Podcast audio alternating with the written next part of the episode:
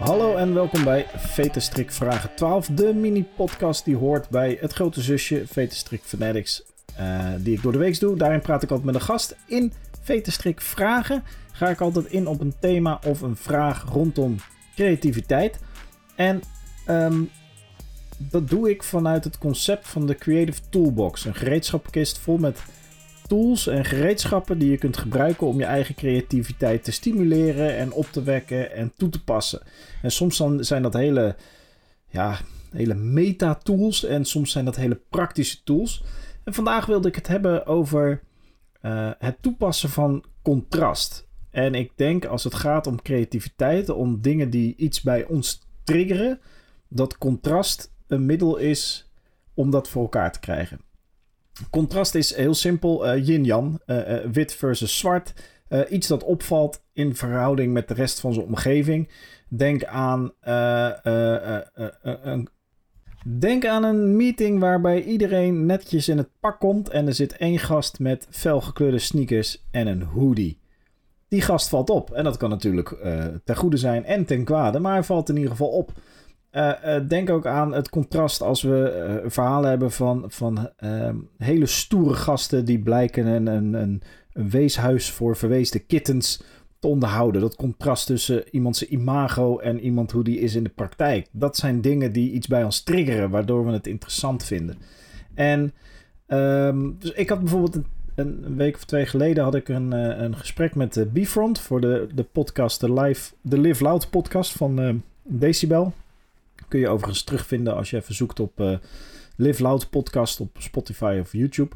En um, Bfront is, is, een, een, ja, is een hardstyle DJ, maar hij kan heel goed met emotie. Hij is niet echt een dirigent van muziek, maar meer een dirigent van emotie. Zo noemde ik hem ook in de podcast. Hij weet op een of andere manier met zijn muziek, met de, de manier hoe hij hardstyle toepast, weet die emotie los te krijgen bij, bij het publiek. En hij weet ze daarin mee te nemen. En wat hij gewoon goed kan, is die uh, juxtapositie, dat contrast creëren in zijn muziek.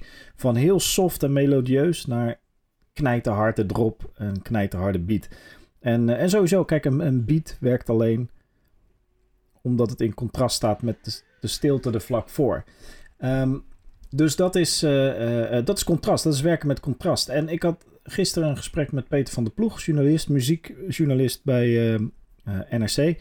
En had ik het ook hierover, over dat. Dat gesprek overigens komt over een tijdje in Vetenstrik Fanatics. En dat was een heel interessant gesprek. Over, ging ook over contrast en het zoeken naar contrast als journalist, maar ook het zoeken naar contrast uh, in de muziek en hoe dat creativiteit bevordert. Kortom, contrast is een hele interessante tool als je dat kan toepassen. Maar hoe kun je dat nou toepassen? Hoe maak je dat nou praktisch in jouw dagelijks leven? Nou, er zijn een aantal manieren voor. Uh, eentje die erg voor de hand ligt is als je denkt, als je met een uitdaging zit of een probleem dat je probeert op te lossen op werk. En uh, dat kan gaan om een marketingcampagne, dat kan gaan om productinnovatie, dat kan gaan om uh, de, de, de, de, de, markt die je, wil, die je op wil. wat je kan doen is als je denkt een oplossing te hebben voor de uitdaging waar jij voor staat, om dan even na te gaan, wat is nou het tegenovergestelde? Wat is nou het contrast met wat ik bedacht heb? En is dat misschien beter? Valt het misschien meer op? Want misschien heb je wel een oplossing bedacht die niet heel origineel is, waardoor je bedrijf of je product of je marketingcampagne niet gaat opvallen. Dus wat is nou het tegenovergestelde en wat, wat als we dat toepassen? Wordt het dan beter? Als je nog geen oplossing hebt, dan moet je dus nog een stap terug. Dan moet je gaan nadenken: wat is het patroon? Wat, is, wat doen anderen in deze sector? Wat doen anderen op dit gebied? Wat is de heersende gedachte? Waarvan zeggen mensen: uh, dit is hoe het moet, dit is het model? En ga daar dan het tegenovergestelde van pakken. Kijk wat daarmee contrasteert. En uh, uh, kijk of dat interessant genoeg is om te gaan toepassen en om te gaan uitwerken. Kijk, dat wil niet zeggen dat het altijd hetgene wat het contrast is met wat de gangbare zaak is, met wat altijd gebeurt, dat dat altijd de goede oplossing is, dat het creatief is. Het kan namelijk ook heel absurd worden. Ja, dan moet je het niet doen. Je moet het natuurlijk alleen doen als het past. Maar mocht je vastzitten en even er niet uitkomen en denken, ja, die marketingcampagne, um, dat nieuwe interne bedrijfsevent. Uh, uh, wat gaan we nou doen? Neem, kijk dan, probeer eens na te denken, eh, weg te denken van wat je standaard doet, of wat de, de sector standaard doet, wat je conculega's standaard doen. En probeer na te denken, wat nou als ik precies het tegenovergestelde neem? Kijk, en het belangrijkste met contrast is natuurlijk, het bestaat alleen bij de gratie van context.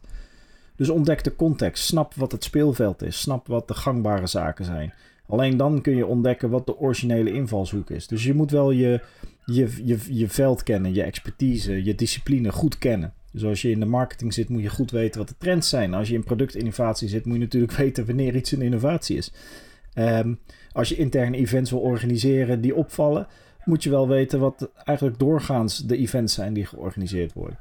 Je weet alleen wat de invalshoek is, je weet alleen wat de originele invalshoek is en wat het contrast is als je de context kent. Want contrast bestaat alleen bij gratie van context. Tot zover mijn ideeën over contrast en hoe je dat kan toepassen. En ik heb natuurlijk aan het begin een metafoor of een vergelijking gebruikt van de felgekleurde sneakers en de hoodie in een meeting vol met nette pakken. Dat was gewoon een kleine shout-out naar Tim Beumers, die al eerder te gast was hier. En als je meer wil weten over hoe je letterlijk die gast kan zijn met felgekleurde sneakers en een hoodie in een meeting vol met nette pakken, luister dan even mijn podcast terug met Tim Beumers. Als je deze luistert, dan moet je gewoon op hetzelfde kanaal terugscrollen tot je bij Tim Beumers in Vetenstrik Fanatics komt. Dankjewel voor het luisteren. Uh, heb je vragen, tips, opmerkingen? Laat het me dan weten. Kan via social media. Kan ook door een mailtje te sturen naar het mailadres dat altijd in elke beschrijving van elke podcastaflevering staat. Ik uh, spreek je van de week weer. We hebben weer een paar mooie gasten op de lijn staan. Dus uh, waaronder dus Peter van de Ploeg. Tot snel.